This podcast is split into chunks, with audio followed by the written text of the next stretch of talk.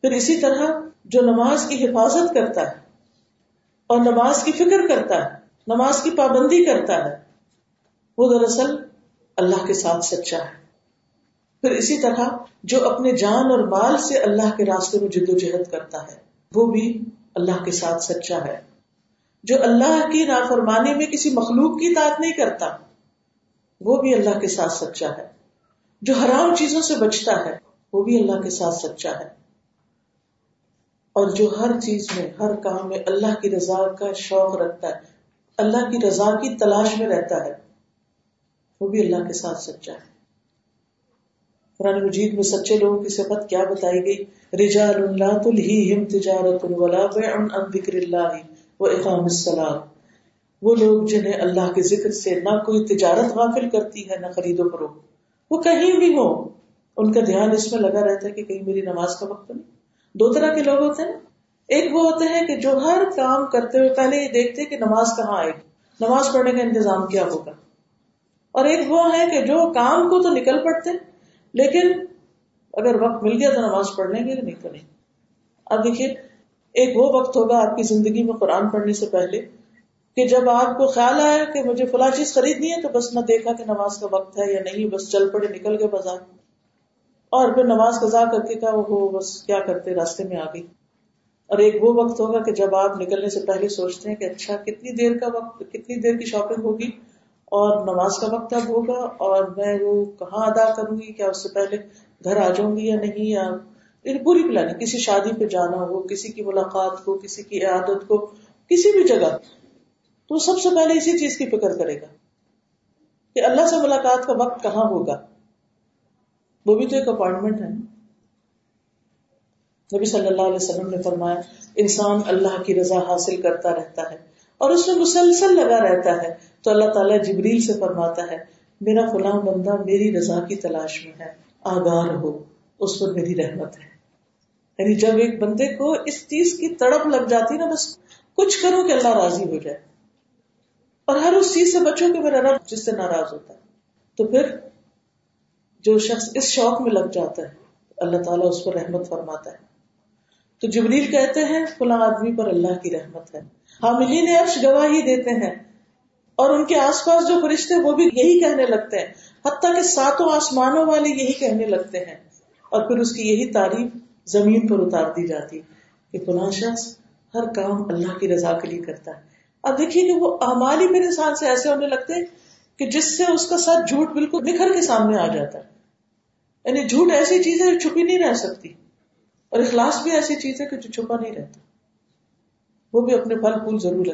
اصل میں نیت اور اخلاص کی سچ کیا یہ ایک بیج کی طرح ہے۔ جب آپ اس کو بو دیں اور اس میں پانی بھی ڈال دیں اور اس کا ماحول اچھا فراہم ہو جائے، تو پھر اس سے پودا تو لازمی نکلے گا۔ اس سے تو خیر پھوٹے گی پھوٹے گی۔ تو یہ ہو نہیں سکتا کہ جو سچا انسان ہو، جو خیر خواہ انسان ہو جو نیک انسان اس سے خیر نہ پھوٹے۔ اس سے تو خیر کے باغ و بہار یعنی ہر طرف خیر پھیل جائے گی اس سے۔ اس کی خیر تو ہر ایک تک پہنچے گی۔ اور یہی اس کی سچائی کی دلیل۔ اور پھر آگے بڑھ کر اس کا جو معاملہ ہے بندوں کے ساتھ جو اخلاق ہے، اس میں بھی یہ خوبصورتی آ جائے گی۔ آپ دیکھیے، انسان کا اخلاق اس وقت تک اچھا ہو نہیں سکتا، جب تک انسان کسی کی برائی کے بدلے میں اچھائی نہ کر سکے۔ اگر کوئی ہمارے ساتھ برا کر رہا ہے اور ہم اس کے ساتھ برا کر رہے ہیں، تو معاملہ برابری کا۔ اچھے آپ کب ہیں؟ جب برے کے مقابلے میں آپ اچھے ہیں۔ اچھے کے ساتھ اچھا ہونا تو سبھی کرتے ہیں۔ آپ کی اصل اچھائی، اصل اخلاق اس وقت سامنے آتا ہے کہ جب کوئی ٹھیک نہیں کر رہا، تو بھی آپ اس کے ساتھ اچھائی کا اور بھلائی کا معاملہ کر رہے ہیں۔ رسول اللہ صلی اللہ علیہ وسلم نے فرمایا کہ مومن محبت کرتا ہے اور اس سے محبت کی جاتی ہے۔ المؤمن یا الفو و یعنی اس کے دل میں بندوں کی محبت ہوتی، نفرت نہیں ہوتی، بدگمانی نہیں ہوتی۔ وہ بندوں کے لیے برا نہیں چاہتا، برا نہیں سوچتا۔ وہ ہر ایک کے لیے اچھا سوچتا ہے۔ اور آپ یقین کریں کہ اگر آپ اپنی زندگی میں واقعی خوشی لانا چاہتے ہیں تو ہر روز کسی ایسے بندے کے ساتھ بھلائی کریں جس کو آپ جانتے ہی نہیں۔ جس سے آپ کو کچھ بھی نہیں ملنے والا۔ تو ہو سکتا ہے گھر کے اندر بیٹھ کے آپ کو کوئی ایسا نہ ہی ملے، لیکن گھر کے اندر بیٹھ کے ایسے رشتے دار تو ہوتے ہیں جن سے آپ کو کبھی کوئی بلائی کی توقع نہیں، پھر بھی آپ ان کے لیے اچھا کرتے ہیں۔ یہ ہے وہ اخلاق جو صرف اللہ کے لیے ہوتا ہے۔ کیونکہ جس شخص کا آپ پر احسان ہوتا ہے نا، اس کے ساتھ تو آپ کہتے ہیں نہیں، اس شخص کا مجھ پر بہت احسان ہے، میں اس کو نہ نہیں کر سکتا۔ اس کا مجھ پر بہت احسان ہے، میں اس کے سامنے نہیں بول سکتا۔ کیونکہ احسان یکت السان احسان زبان کاٹ دیتی، انسان کو بولنے نہیں دیتی۔ لیکن جس شخص نے آپ کو خوب ستایا ہو، تو آپ باؤنڈ تو نہیں ہوتے کہ آپ اس کے ساتھ اچھا کریں۔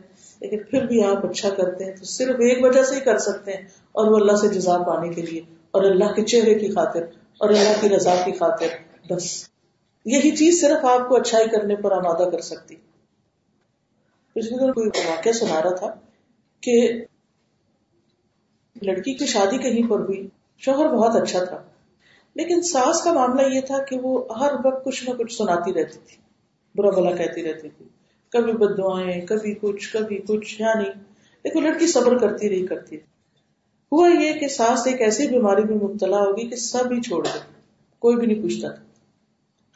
لیکن یہ لڑکی جس نے ساری زندگی زیادتی سہی تھی یہی اس کا ڈائپر چینج کرتی تھی، یہی اس کے اور اس پر بھی اس نے کیا کیا کہ اپنا سارا جو جمع پونجی ہوتے نا اور بزرگ کے پاس کچھ نہ کچھ، وہ سارا ادھر ادھر بانٹ دے کہ میرے مرنے کے بعد اس لڑکی کو کچھ نہ ملے کچھ روحیں ایک دوسرے سے اتنی مختلف ہوتی ہیں کہ وہ آپ پر کتنا بھی احسان کرے، پھر بھی آپ نہیں جواب دے سکتے۔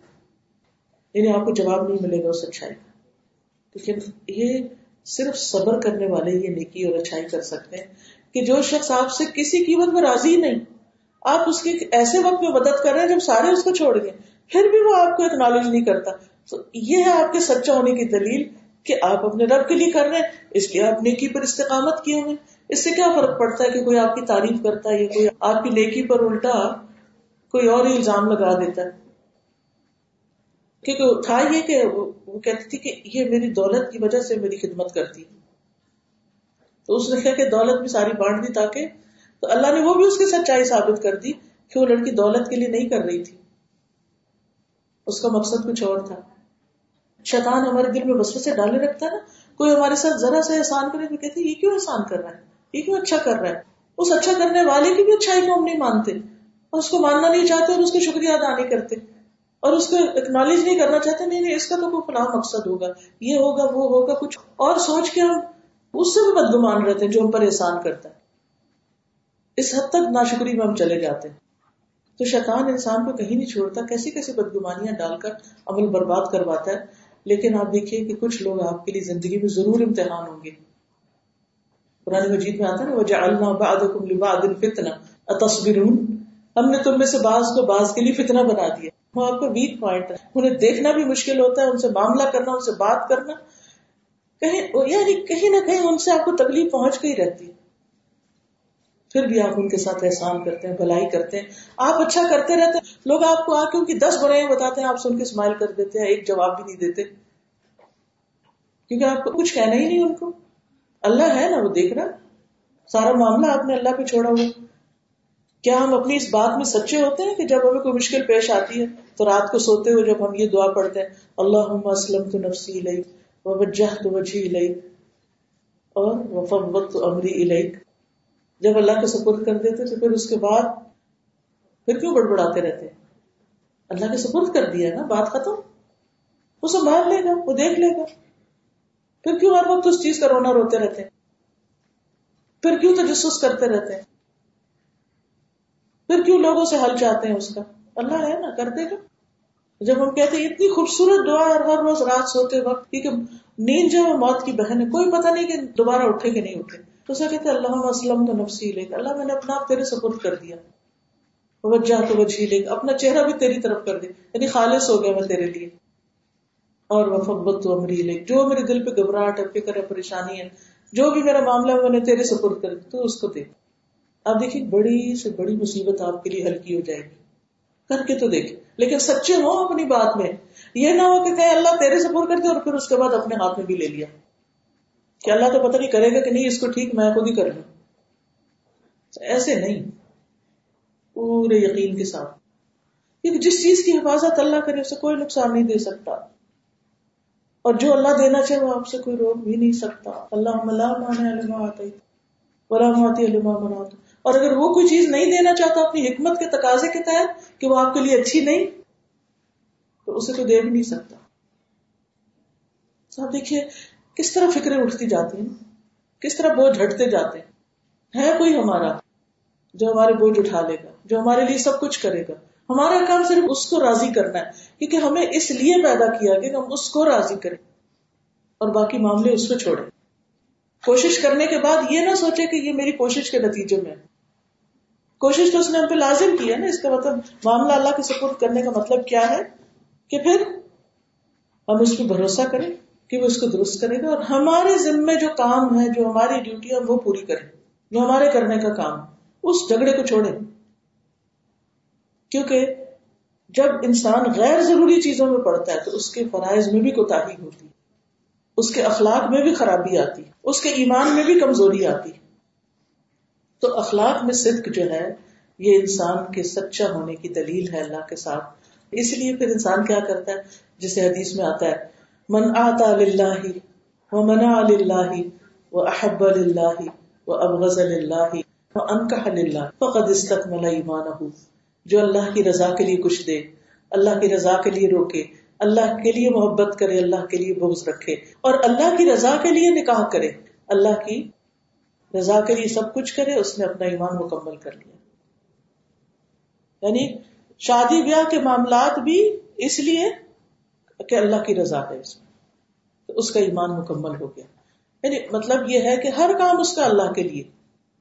اور اللہ کے لیے دینا کب ہوتا ہے؟ جب اپنا نفس اس میں ذرا بھی راضی نہ ہو۔ وہ اللہ کے لیے دینا ہے۔ پھر اسی طرح اللہ کے ساتھ سچا ہونے کی ایک علامت یہ ہے کہ انسان آپس میں ایک دوسرے سے محبت رکھے۔ نبی صلی اللہ علیہ وسلم نے فرمایا، تم جنت میں داخل نہ ہو سکو گے۔ جب تک تم ایمان نہ لاؤ، تم ایمان نہیں لا سکتے، جب تک آپس میں محبت نہ کرو۔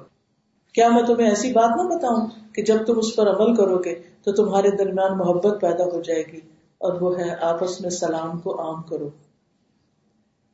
اور یہ اخلاق کی سب سے نمایاں خوبی ہے، سلام کی کثرت۔ اپنے گھر والوں کو بھی۔ یعنی جب یہ نا کہ آپس میں محبت، اس کا یہ مطلب نہیں کہ باہر کے لوگوں سے محبت، اس کا مطلب گھر کے اندر ایک دوسرے سے محبت۔ پھر اللہ کے ساتھ سچا ہونے کی ایک علامت یہ کہ انسان سارے انسانوں کے لیے فکر کرے کہ ان کی آخرت کا کیا ہوگا۔ ان کے لیے کوئی چیز پریشانی کا باعث نہ ہو۔ آپ نے فرمایا، ایک مومن کا اہل ایمان میں وہی درجہ ہوتا ہے جو سر کا جسم میں ہوتا ہے۔ ایک مومن تمام اہل ایمان کے لیے اسی طرح تڑپتا ہے، جیسے پورا جسم سر کی تکلیف سے تڑپتا ہے۔ سر درد ہو تو سارا جسم بخار میں مبتلا ہو جاتا ہے۔ پھر اسی طرح اللہ کی خاطر صبر کرنا۔ اللہ کی خاطر صبر کرنا۔ ولدین صبر ابتغاء وجه ربهم۔ وہ لوگ جو اپنے رب کے چہرے کی خاطر صبر کرتے ہیں کہ قیامت کے دن رب کا دیدار انہیں نصیب ہوگا۔ کیونکہ وہ لوگ جو دنیا میں صرف رب سے ڈرتے رہے اور غائبانہ طور پر ڈرتے رہے، ان کی جزا کیا ہے کہ رب قیامت کے دن جنت میں انہیں اپنا دیدار کروائے گا؟ کہ بن دیکھے مجھ سے تم ڈرے، بن دیکھے تم نے اس سب کام کیے، تو آج اس کی جزا میں تمہیں کیا دیتا ہوں کہ میں تمہیں اپنا دیدار کرواتا ہوں؟ اور اس سے بڑی کوئی نعمت انسان کے لیے نہیں ہوگی۔ حدیث میں آتا ہے اللہ کے نزدیک غصے کے اس گھونٹ سے زیادہ افضل گھونٹ کسی بندے نے نہیں پیا ہوگا جو اللہ کا چہرہ حاصل کرنے کے لیے کوئی پیتا ہے۔ کہ اللہ، میں اپنا غصہ صرف اس لیے کنٹرول کر رہا ہوں کہ مجھے تیری رضا اور تیرا دیدار چاہیے۔ پھر اللہ کی خاطر معاف کر دینا۔ یہ بھی اچھے اخلاق کی نشانی ہے۔ رسول اللہ صلی اللہ علیہ وسلم نے فرمایا، جو شخص کسی ظلم پر ظالم کو صرف اللہ کا چہرہ چاہنے کے لیے معاف کرتا ہے یعنی کسی نے آپ کے ساتھ زیادتی کی اور سراسر اس کی زیادتی ہے۔ لیکن آپ اس لیے معاف کر رہے ہیں کہ آپ اللہ کے چہرے کا دیدار چاہتے ہیں تو اللہ تعالیٰ اس کی عزت میں اضافہ فرماتا ہے۔ منتواد اللہ رفا اللہ۔ جو اللہ کے لیے جھک جاتا ہے، اللہ اس کو بلندی عطا کرتا ہے۔ قرآن مجید میں اللہ سبحانہ تعالیٰ نے جہاں سچائی کا ذکر کیا ہے تو صرف زبان کی سچائی کا ذکر نہیں کیا۔ ہم جب سچ کی بات کرتے ہیں نا تو ہم صرف قول کی سچائی کی بات کرتے ہیں۔ قول کا سچا ہونا تو ہے ہی، لیکن عمل کا سچا ہونا یہ بھی بڑا اہم ہے۔ اور عمل کی سچائی کیا ہے؟ کہ کوئی دیکھے یا نہ دیکھے، دنیا کی کوئی جزا ملے یا نہ ملے، کوئی آپ کے ساتھ اچھا کرے یا نہ کرے، تو آپ اچھا کرتے ہی رہے۔ کیونکہ آپ نے یہ کہا کہ ہم، ان سلاتی و نسخی و محیا و مماتی للہ رب العالمی ہم سب کچھ اللہ کے لیے کرتے ہیں۔ اس لیے اس سے کوئی فرق نہیں پڑتا کہ ہمارے حالات کیسے ہیں۔ ہم اپنے طور پر ہر چیز اچھی کرتے ہی رہیں گے۔ اسی طرح اللہ تعالیٰ نے سچائی کے مقامات کا بھی ذکر کیا ہے۔ رب ادخلنی مدخل صدق و اخرجنی مخرج صدق۔ یعنی کہ اللہ مجھے سچائی کی جگہ داخل کر یا سچا داخل کر اور میرا نکلنا بھی سچائی والا ہو۔ اور میرے لیے اپنے پاس سے ایسا غلبہ عطا کر جو مددگار ہو میرا۔ اس کا کیا مطلب ہے؟ اس کا مطلب یہ ہے کہ میں جہاں بھی ہوں، سچائی کے ساتھ ہی رہوں۔ کہیں جاؤں تو نیک مقصد ہو، کہیں سے نکلوں تو نیکی کے ساتھ، نیکی لے کر لوٹوں، گناہ کما کے نہ لوٹوں۔ کسی بھی کام کے لیے، مثلاً یہاں پر آپ آئے اللہ کی رضا کے لیے۔ تو اللہ سبحانہ تعالیٰ ضرور اپنی محبت میں سے، اس علم میں سے آپ کو رہنمائی دے گا جو یہاں آپ کو انشاءاللہ نصیب ہوگا اور پھر اس پر عمل کی توفیق بھی دے گا، کیونکہ آپ صرف اللہ کی خاطر آئے تھے۔ اور پھر جب انسان ایک سچی نیت کے ساتھ، سچے ارادے کے ساتھ میں کچھ سیکھنے کے لیے جا رہا ہوں اور مقصد۔ اور پھر اس سچائی کو سمیٹ کر ساتھ نکلتا ہے۔ اور اس نیت اور ارادے کے ساتھ کہ جو اچھی بات مجھے پتا چلی، اس کو میں کرنے کی بھی کوشش کروں۔ تو آپ سچوں میں لکھ لیے جاتے ہیں۔ پھر اسی طرح اللہ تعالیٰ نے زبان کی سچائی کا بھی ذکر کیا۔ جیسے وہ دعا مانگی تھی نا ابراہیم علیہ السلام نے وہ جعلی لسان صدق فی الاخرین کہ پیچھے آنے والوں میں میرے لیے سچی زبان ہو۔ یعنی مجھے وہ وہی کہے جو میں ہوں۔ یعنی بازو کا آپ دیکھیں کہ آپ اچھا کر رہے تھے اور لوگ آپ کو برا بلا ہی کہہ رہے ہوتے۔ تو وہ جعلی لسان صدق فی الاخرین جو اللہ کے ساتھ سچا ہوتا ہے، اللہ تعالیٰ بندوں کی زبان سے اس کے لیے سچی گواہی عطا کرتا ہے اور اس کی سچی نام بھری اس کو عطا کرتا ہے۔ پھر اسی طرح سچائی کے قدم کا ذکر بھی ہے۔ قدم صدق عند ربهم۔ وبشر الذين امنوا ان لهم قدم صدق عند ربهم۔ جو لوگ ایمان لائے انہیں خوشخبری دے دو کہ ان کے لیے رب کے ہاں سچا مقام ہے۔ اور وہ سچا مقام کیا ہے؟ ان المتقین فی جنات و فی مقعد صدق عند ملیک مقتدر۔ بے شک متقی لوگ باغوں اور نہروں میں ہوں گے۔ صدق کی مجلس میں۔ کون سی ہے صدق کی مجلس؟ سچائی کی مجلس؟ عظیم بادشاہ کے پاس۔ اللہ سبحانہ تعالیٰ کے پاس۔ جو بے حد قدرت والا ہے۔ ملیک مقتدر۔ تو یہ قدم صدق کس کا ہوگا؟ لسان صدق کس کے لیے؟ اور مقاد صدق کس کے لیے؟ جو اپنے رب کے ساتھ سچا ہو جائے، جو بندوں کے ساتھ سچا ہو جائے، جو ان کے ساتھ مخلص ہو جائے، جس کی بات سچائی پر مبنی ہو، جس کا معاملہ سچائی پر مبنی ہو، اور جس کا اخلاق سچائی پر مبنی ہو۔ وہ تکلف پر مبنی نہ ہو، وہ دکھاوے پر مبنی نہ ہو۔ جھوٹا اخلاق کیا ہوتا ہے؟ جھوٹا اخلاق ہوتا ہے اوپر اوپر کی خوشامد اور تعریف۔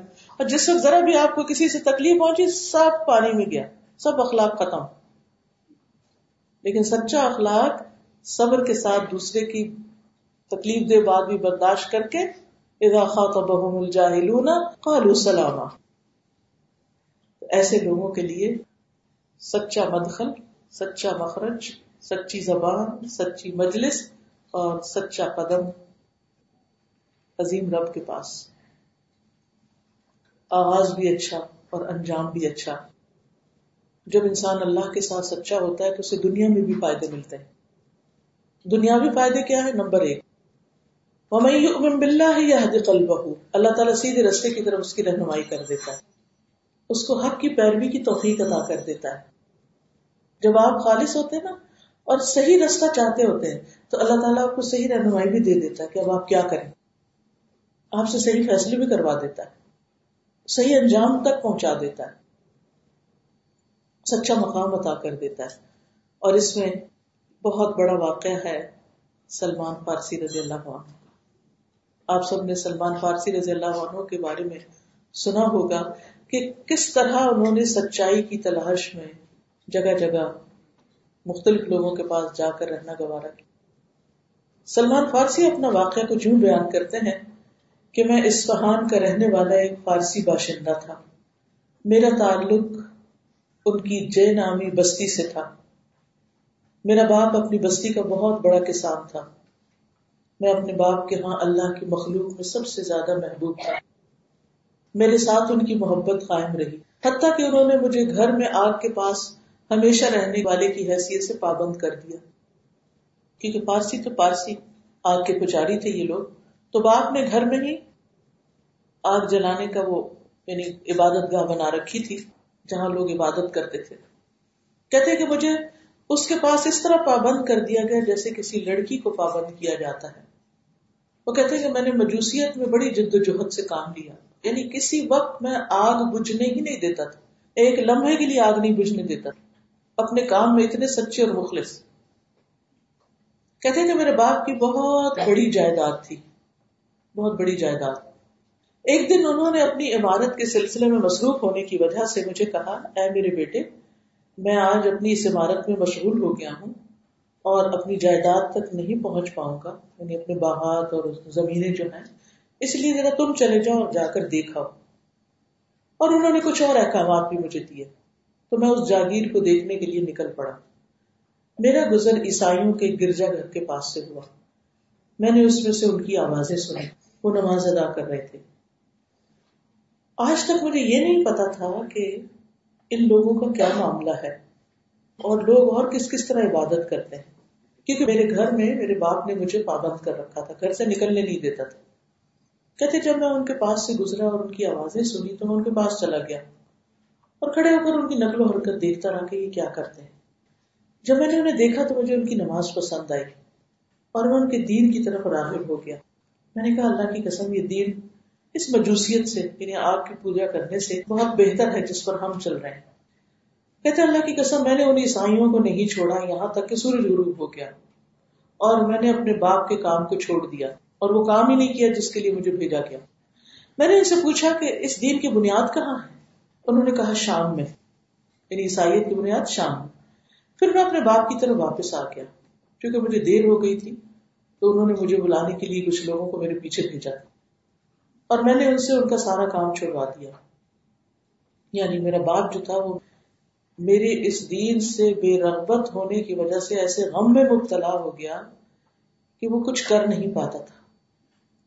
جب میں واپس آیا تو انہوں نے پوچھا، بیٹا، تم کہاں تھے؟ کیا میں نے تمہارے ذمے ایک کام نہیں کیا تھا؟ میں نے کہا، ابا جان، کچھ لوگوں کے پاس سے گزرا۔ وہ اپنے گرجا گھر میں نماز پڑھ رہے تھے۔ مجھے ان کا دین بہت اچھا لگا۔ اور اللہ کی قسم انہیں کے پاس رہا حتیٰ کہ سورج غروب ہو گیا۔ تو میرے باپ نے کہا، بیٹا، اس دین میں کوئی خیر نہیں۔ تمہارا اور تمہارے آبا و اجداد کا دین بہتر ہے۔ یعنی آپ کی پوجا کا کام بہتر ہے۔ میں نے کہا، اللہ کی قسم ہرگز نہیں۔ وہ دین ہمارے دین سے بہتر۔ ہے کہتے کہ میرے ان جذبات کی وجہ سے باپ کو میرے بارے میں خطرہ لاحق ہو گیا۔ انہوں نے میرے پاؤں میں بیڑیاں ڈال کر مجھے اپنے گھر میں پابند کر دیا۔ میں نے عیسائیوں کی طرف پیغام بھیجا کہ جب شام سے کوئی تجارتی قافلہ آئے عیسائیوں کا، تو مجھے بتایا جائے۔ کچھ دن کے بعد ایک قافلہ آیا، تو انہوں نے مجھے اس کی اطلاع دی۔ میں نے ان سے کہا کہ جب یہ لوگ واپس جانا چاہیں تو مجھے بتائیں۔ تو جب ان کی واپسی کا وقت آ گیا اور انہوں نے مجھے اطلاع دی، تو میں نے اپنے پاؤں کی بیڑیاں کاٹی کسی طرح اور ان کے ساتھ چپکے سے نکل گیا۔ گھر چھوڑ گئے۔ یہاں تک کہ میں شام پہنچ گیا۔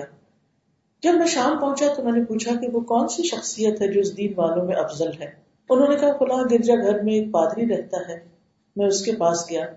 میں نے کہا، میں اس دین کی طرف راغب ہوا ہوں۔ اب میں چاہتا ہوں کہ آپ کے پاس رہوں اور گرجا گھر میں آپ کی خدمت کروں اور آپ سے تعلیم حاصل کروں اور آپ ہی کے ساتھ نماز پڑھوں۔ اس نے کہا، ٹھیک ہے، آ جاؤ۔ بس میں اس کے ساتھ رہا، لیکن وہ اصل میں بڑا برا آدمی تھا۔ وہ لوگوں کو صدقہ کرنے کا حکم دیتا، اس کی ترغیب دلاتا جب اس کے پاس کئی چیزیں لے کر آتا تو اپنے لیے جمع کر لیتا اور مساکین کو کچھ بھی نہ دیتا۔ حتیٰ کہ اس کے پاس سونے چاندی کے کئی مٹکے جمع ہو گئے۔ جب میں نے اسے یہ کام کرتے دیکھا تو مجھے اس سے شدید نفرت ہوئی۔ بالآخر وہ مر گیا۔ اسے دفن کرنے کے لیے عیسائی لوگ پہنچ گئے۔ تو میں نے ان سے کہا، یہ تو بہت برا آدمی تھا۔ یہ تمہیں تو صدقہ کرنے کا حکم دیتا، لیکن جب تم صدقہ اس کے پاس جمع کرواتے تو اپنے لیے ذخیرہ کر لیتا۔ کسی کو کچھ نہیں دیتا تھا۔ انہوں نے مجھ سے پوچھا، تجھے کیسے علم؟ تو میں نے انہیں اس خزانے کی خبر دی۔ اور جب انہوں نے وہ جگہ دیکھی، تو وہاں سے سات مٹکے نکالے سونے چاندی کے۔ تو انہوں نے کہا کہ ہم تو اس کو دفن بھی نہیں کریں گے۔ لہٰذا انہوں نے اس کو سولی پہ لٹکایا اور پتھروں سے اس کو سنسار کیا۔ بعد سے جب وہ فوت ہو گیا، تو اس کی جگہ ایک اور آدمی آ گیا۔ تو انہوں نے اس منصب پہ اسے فائز کیا۔ سلمان کہتے ہیں کہ جو لوگ پانچ نمازیں ادا کرتے تھے، میں نے ان کو ان میں افضل پایا۔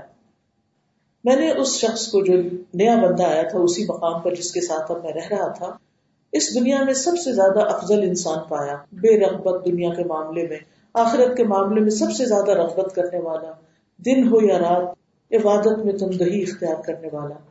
میں نے اس سے ایسی محبت کی کہ اس سے پہلے اس قسم کی محبت کسی سے نہ تھی۔ میں کچھ عرصہ تک وہیں پر مقیم رہا، بالآخر اس کی وفات کا وقت آ گیا۔ میں نے اسے کہا فلاں میں تمہارے ساتھ رہا اور میں نے تم سے ایسی محبت کی ہے کہ اس سے پہلے کبھی کسی سے محبت نہیں کی۔ اب تمہارے پاس اللہ کا حکم آ پہنچا یعنی موت آ گئی ہے، تم خود بھی محسوس کر رہے ہو۔ اب مجھے کس بندے کے پاس جانے کی نصیحت کرو گے؟ اور مجھے کیا حکم دے گے؟ اس نے کہا، بیٹے، اللہ کی قسم، میں جس دین پر پابند تھا، میرے علم کے مطابق اب کوئی اس پر پابند نہیں۔ لوگ ہلاک ہو گئے اور تبدیل ہو گئے۔ اور لوگوں نے جس شریعت کو اپنا رکھا تھا، اس سے اکثر حصوں کو چھوڑ دیا۔ ہاں ایک آدمی مسلم ہے، وہاں وہ دین پر کاربند ہے، جس پر میں ہوں۔ تم اس کے پاس چلے جاؤ۔ جب وہ فوت ہو گیا تو لوگوں نے اسے دفن کر دیا اور سلمان فارسی کہتے ہیں کہ میں مسلم میں پہنچ گیا۔ میں نے اسے کہا، فلاں آدمی، فلاں نے مجھے موت کے وقت وسیعت کی تھی کہ میں تم سے ملوں اور میں تمہارے ساتھ رہوں۔ کیا میں تمہارے ساتھ رہ سکتا ہوں؟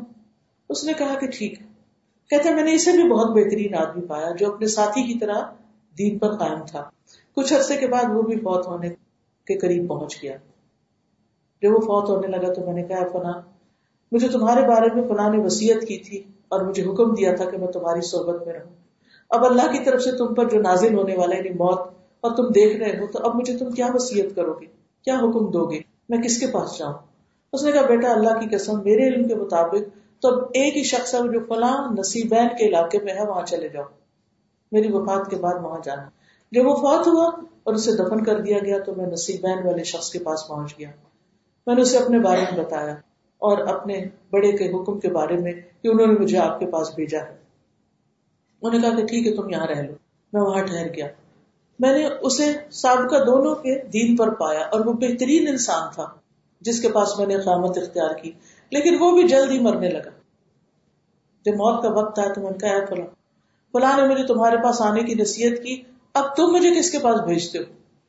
اس نے کہا، بیٹا، ہم تو ایسے آدمی کے بارے میں کوئی معلومات نہیں رکھتے جو ہمارے دین پر قائم ہو۔ البتہ ایک آدمی اموریا میں ہے۔ وہ ہمارے ہی دین پر ہے۔ تم چاہتے تو وہاں چلے جاؤ۔ تو کہتے ہیں، جب وہ فوت ہو گیا اور اسے دفن کر دیا گیا تو میں اموریا چلا گیا۔ اور وہاں جا کے اپنا سارا ماجرا سنایا۔ انہوں نے کہا کہ ٹھیک ہے، تم یہاں ٹھہر جاؤ۔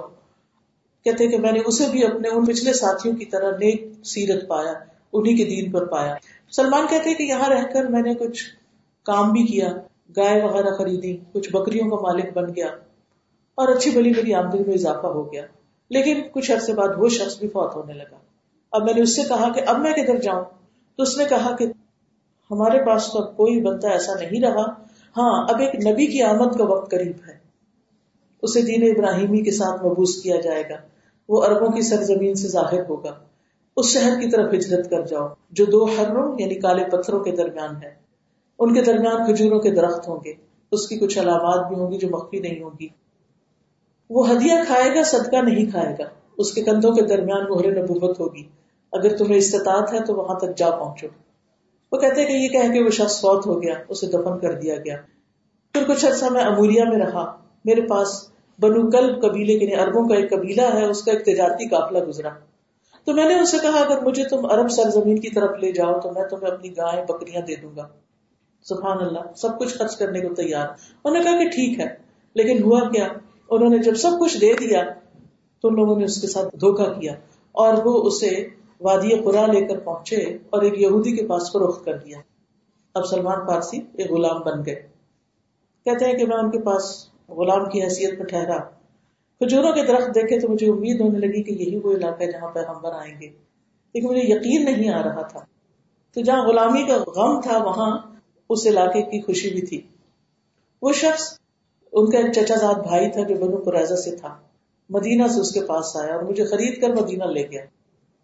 اللہ کی قسم جب میں نے مدینہ کو دیکھا اور اپنے ساتھی کی بیان کردہ علامتوں کو دیکھا تو میں نے کہا کہ یہی وہ جگہ ہے۔ میں وہیں رہ پڑا۔ اور کچھ ہی دن کے بعد اللہ نے اپنے رسول کو وہاں بھیج دیا۔ کہتے میں دن رات غلامی میں مصروف رہتا تھا۔ جب نبی صلی اللہ علیہ وسلم تشریف لائے تو اللہ کی قسم میں اپنے آقا کے پھلدار کھجور کے درخت کی چوٹی میں کوئی کام کر رہا تھا۔ میرا مالک نیچے بیٹھا ہوا تھا۔ اس کا چچا زاد بھائی اچانک اس کے پاس آیا اور کہنے لگا فلا بنو قیلا کو اللہ ہلاک کرے، وہ آج قبا میں مکہ سے آنے والے ایک آدمی کے پاس جمع ہے اور ان کا خیال ہے کہ وہ نبی ہے نبی صلی اللہ علیہ وسلم تشریف لا چکے تھے۔ کہتے ہیں کہ وہ بات جب میں نے سنی تو مجھ پہ کب کبھی تاریخ ہوگی کہ وہ آ گئے، وہ نبی نہیں، سچی ہوگی بات۔ سچ کی تلاش میں تھے نا۔ یہ بات سچی ہو گئی۔ وہ کہنے لگے کہ درخت ہلنے لگا اور مجھے لگا میں مالک کے اوپر جا گروں گا۔ اور میں کسی طرح درخت کے نیچے اترا اور میں نے اس شخص سے پوچھا، ابھی تم کیا کہہ رہے تھے؟ یعنی میں وہ بات دوبارہ سننا چاہتا تھا۔ تو میرے آقا کو اتنا غصہ آیا کہ اس نے مجھے زور سے مکہ مارا۔ تمہارا اس بات سے کیا تعلق؟ کہا، اس نے کہا، میرا تعلق نہیں، لیکن میں کچھ چھان بین کر رہا تھا، کچھ جاننا چاہ رہا تھا۔ سلمان کہتے ہیں، میرے پاس، میرا جمع کیا ہوا کچھ مال تھا۔ جب شام ہوئی تو میں نے وہ مال لیا اور قبا میں رسول اللہ صلی اللہ علیہ وسلم کے پاس پہنچ گیا۔ آپ کے پاس پہنچا اور کہا کہ مجھے یہ بات پتا چلیے کہ آپ کوئی نیک آدمی ہے اور آپ کے ساتھی بھی غریب ہیں، میرے پاس کچھ صدقے کا مال ہے، میرا خیال ہے کہ وہ آپ لوگوں کے لیے زیادہ مناسب ہے۔ کہتے ہیں کہ میں نے آپ کے قریب وہ کیا، آپ نے اپنے صحابہ سے کہا کہ تم لوگ یہ کھا لو، میں صدقہ نہیں کھاتا۔ کہتے کہ میں ایک دم خوش ہو گیا کہ ایک نشانی تو پوری ہو گئی۔ کہتے کہ پھر میں چلا گیا، کچھ مال جمع کیا، پھر میں واپس آیا۔ اتنے میں نبی صلی اللہ علیہ وسلم مدینہ پہنچ چکے تھے۔ قریب دو ہفتے قیام کیا تھا نا ہم نے۔ پھر میں آپ کے پاس آیا اور میں نے کہا کہ مجھے پتا ہے کہ آپ صدقے کا مال نہیں کھاتے، لیکن یہ ہدیہ ہے۔ تو آپ نے وہ ہدیہ لیا اور اسے خود بھی کھایا اور ساتھیوں کو بھی کھلایا۔ اس کے بعد میں نے کہا کہ دو علامتیں پوری ہو گئی۔ سلمان کہتے کہ تیسری دفعہ جب میں آپ کے پاس آیا تھا اور بقی غرکت میں تھے۔ کسی صحابی کی جنازے کی خاطر وہاں آئے ہوئے تھے۔ آپ پہ دو چادریں تھی آپ صحابہ کے بیچ میں تھے۔ میں نے آپ کو سلام کہا اور آپ کے پیچھے مہر نبوت دیکھنے کے لیے گھوم کے پیچھے کی طرف آیا تاکہ دیکھ سکوں۔ جس کی پیشن گوئی میرے ساتھی نے کی تھی۔ جب آپ نے مجھے یوں گھومتے ہوئے دیکھا تو آپ پہچان گئے کہ میں کیا دیکھنا چاہتا ہوں۔ آپ نے اپنی چادر اپنے پیچھے سے ہٹائی۔ میں نے مہر نبوت دیکھی، اسے پہچان گیا۔ میں آپ پہ ٹوٹ پڑا اور آپ کے بوسے لینے لگا اور رونے لگا۔ تو رسول اللہ صلی اللہ علیہ وسلم نے فرمایا، پیچھے ہٹ جاؤ۔ تو میں پیچھے ہٹ گیا۔ پھر کہتے ہیں کہ سلمان جنگ بدر میں شریک نہ ہو سکے کیونکہ آپ غلام تھے۔ عہد میں بھی شریک نہ ہو سکے۔ اس کے بعد انہوں نے مکاتبت کر لی۔ مکاتبت کیا ہے کہ اپنی غلامی سے آزادی خریدنے کے لیے کچھ مال دیا جائے۔ تو اس کے آقا نے کیا کہا کہ تین سو کھجور کے چھوٹے درخت زمین سے اکھاڑ کر ایک خاص جگہ پر لگاؤں۔ اور چالیس اوکیا مزید بھی اس پر دوں۔ تو رسول اللہ صلی اللہ علیہ وسلم نے فرمایا، اپنے بھائی کی مدد کرو۔ لوگوں نے مدد کرتے ہوئے مجھے کھجور کے درخت دیے۔ کسی نے تیس، کسی نے بیس، کسی نے پندرہ، کسی نے دس۔ حتیٰ کہ میرے پاس تین سو درخت ہو گئے۔ اور رسول اللہ صلی اللہ علیہ وسلم نے فرمایا، سلمان، جاؤ گڑے کو دو جب فارغ ہو تو میرے پاس آنا، میں یہ پودے خود لگاؤں گا۔ تو نبی صلی اللہ علیہ وسلم پھر خود تشریف لے گئے اور پودے لگائے۔ اور پھر اس کے بعد آپ نے وہ اوکیا جو تھے، دینے تھے یہودی کو، ان کا بھی بندوبست کیا۔ آپ کے پاس کسی غذبہ سے ایک مرغی کے انڈے برابر سونا آیا تھا۔ تو آپ نے پھر مجھے بلوایا اور کہا کہ جاؤ سلمان، اس سے اپنی ذمہ داری پوری کرو۔ اب میں نے کہا کہ یا رسول اللہ، اس سے پورا قرضہ تو نہیں اترے گا۔ تو نبی صلی اللہ علیہ وسلم نے فرمایا کہ اللہ اس کا بھی بندوبست کر دے گا۔ بہرحال وہ کہتے ہیں کہ میں نے پھر اس سے قرضہ اپنا اتارا اور اللہ نے مجھے آزاد کر دیا اور اس کے بعد میں کبھی نبی صلی اللہ علیہ وسلم سے پیچھے نہیں رہا۔ اور کہا جاتا ہے کہ ان کی تقریباً ڈھائی سو سال عمر ہوئی تھی۔ یعنی کافی عرصہ تو یہ صرف حق کی تلاش میں، سچائی کی تلاش میں گھومتے پھرتے رہے اور پھر آپ کے پاس آئے اور پھر آپ کی وفات کے بعد بھی کافی عرصہ زندہ رہے۔ انہیں کے مشورے پر جنگ خندق پہ خندق کھودی گئی تھی۔ کہنے کا مطلب یہ آخر میں یہ واقعہ اس لیے آپ کو سنایا گیا ہے کہ جو شخص سچائی کی تلاش میں ہوتا ہے، پھر اس کے لیے وہ قربانیاں بھی دیتا ہے۔ وہ سچائی کے بغیر کسی چیز پر ٹکتا نہیں، اس کا دل کہیں نہیں لگتا۔ وہ وہاں پہنچ کر رہتا ہے جہاں اس کو سچائی مل جائے، حق مل جائے۔ کیونکہ اس کو حق کی تلاش ہے۔ جہاں گائے بکریاں ملی، وہ نہیں کہ اب گائے بکریاں گھر بار ہی بناؤ ہی رہے نہیں، ابھی وہ وہاں پہنچنا ہے۔ نیک لوگوں میں رہنا ہے۔ نیک شخص کے ساتھ رہنا ہے وہ۔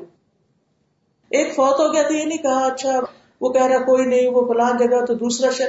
ایک شہر سے دوسرے دوسرے سے تیسرے، چوتھے۔ اور گھر میں جسے کہتے ہیں کروڑوں کی جائیداد چھوڑ کر آئے ہوئے اور بے پناہ محبت کرنے والا باپ اور معاشرے کی عزت، سب کچھ پیچھے چھوڑ کر حق کی تلاش میں اور پھر غلامی۔ اور آقا کے تانے اور مار اور اپنی مرضی سے نیکی کے کام میں شرکت بھی نہیں کر سکتے۔ سب کچھ برداشت کیا، مقصد نہیں بھولے۔ اور اللہ سبحانہ تعالیٰ نے ایک دن وہ دے دیا جس کی تلاش میں وہ نکلے تھے۔ تو اگر ہم بھی اس میں سچے ہیں، تو اللہ سبحانہ تعالیٰ نہ صرف یہ کہ دنیا میں رہنمائی کرے گا ہماری، حق پر قائم رہنے کی توفیق دے گا سبات دے گا، بلکہ آخرت میں بھی فائدہ ہوگا۔ کیونکہ سچے لوگوں کے لیے نعمتوں کے وعدے ہیں، مغفرت کے وعدے ہیں، اللہ کی رضامندی کا وعدہ ہے۔ نبی صلی اللہ علیہ وسلم کی شفاعت ہے۔ اس لیے ہم سب کو دعا کرنی چاہیے کہ اللہ سبحانہ تعالیٰ ہمیں سچائی عطا کرے۔ ہم اللہ کے ساتھ بھی سچے ہوں اور بندوں کے ساتھ بھی سچے ہوں۔ وآخر دعوانا الحمد للہ رب العالمین۔ سبحان اللہ والحمد للہ ولا الہ الا اللہ واللہ اکبر ولا حول ولا قوة الا باللہ العلی العظیم اللهم صل على محمد وعلى آل محمد كما صليت على إبراهيم وعلى آل إبراهيم إنك حميد مجيد اللهم بارك على محمد وعلى آل محمد كما باركت على إبراهيم وعلى آل إبراهيم إنك حميد مجيد اللهم إني أسألك الثبات في الأمر والعزيمة على الرشد، وأسألك موجبات رحمتك، وعزائم مغفرتك، وأسألك شكر نعمتك، وحسن عبادتك، وأسألك قلبا سليما ولسانا صادقا، وأسألك من خير ما تعلم، وأعوذ بك من شر ما تعلم، وأستغفرك لما تعلم، إنك أنت علام الغيوب. اللهم اقسم لنا من خشيتك ما تحول به بيننا وبين معصيتك ومن طاعتك ما تبلغنا به جنتك ومن اليقين ما تهون به علينا مصائب الدنيا اللهم متعنا بأسماعنا وأبصارنا وقلوبنا أبدا ما أحييتنا واجعله الوارث منا. واجعل ثأرنا على من ظلمنا وانصرنا على من عادانا ولا تجعل مصيبتنا في ديننا ولا تجعل الدنيا أكبر همنا ولا مبلغ علمنا ولا تسلط علينا من لا يرحمنا. سبحانك اللهم وبحمدك أشهد أن لا إله إلا أنت، أستغفرك وأتوب إليك. السلام علیکم و رحمۃ اللہ وبرکاتہ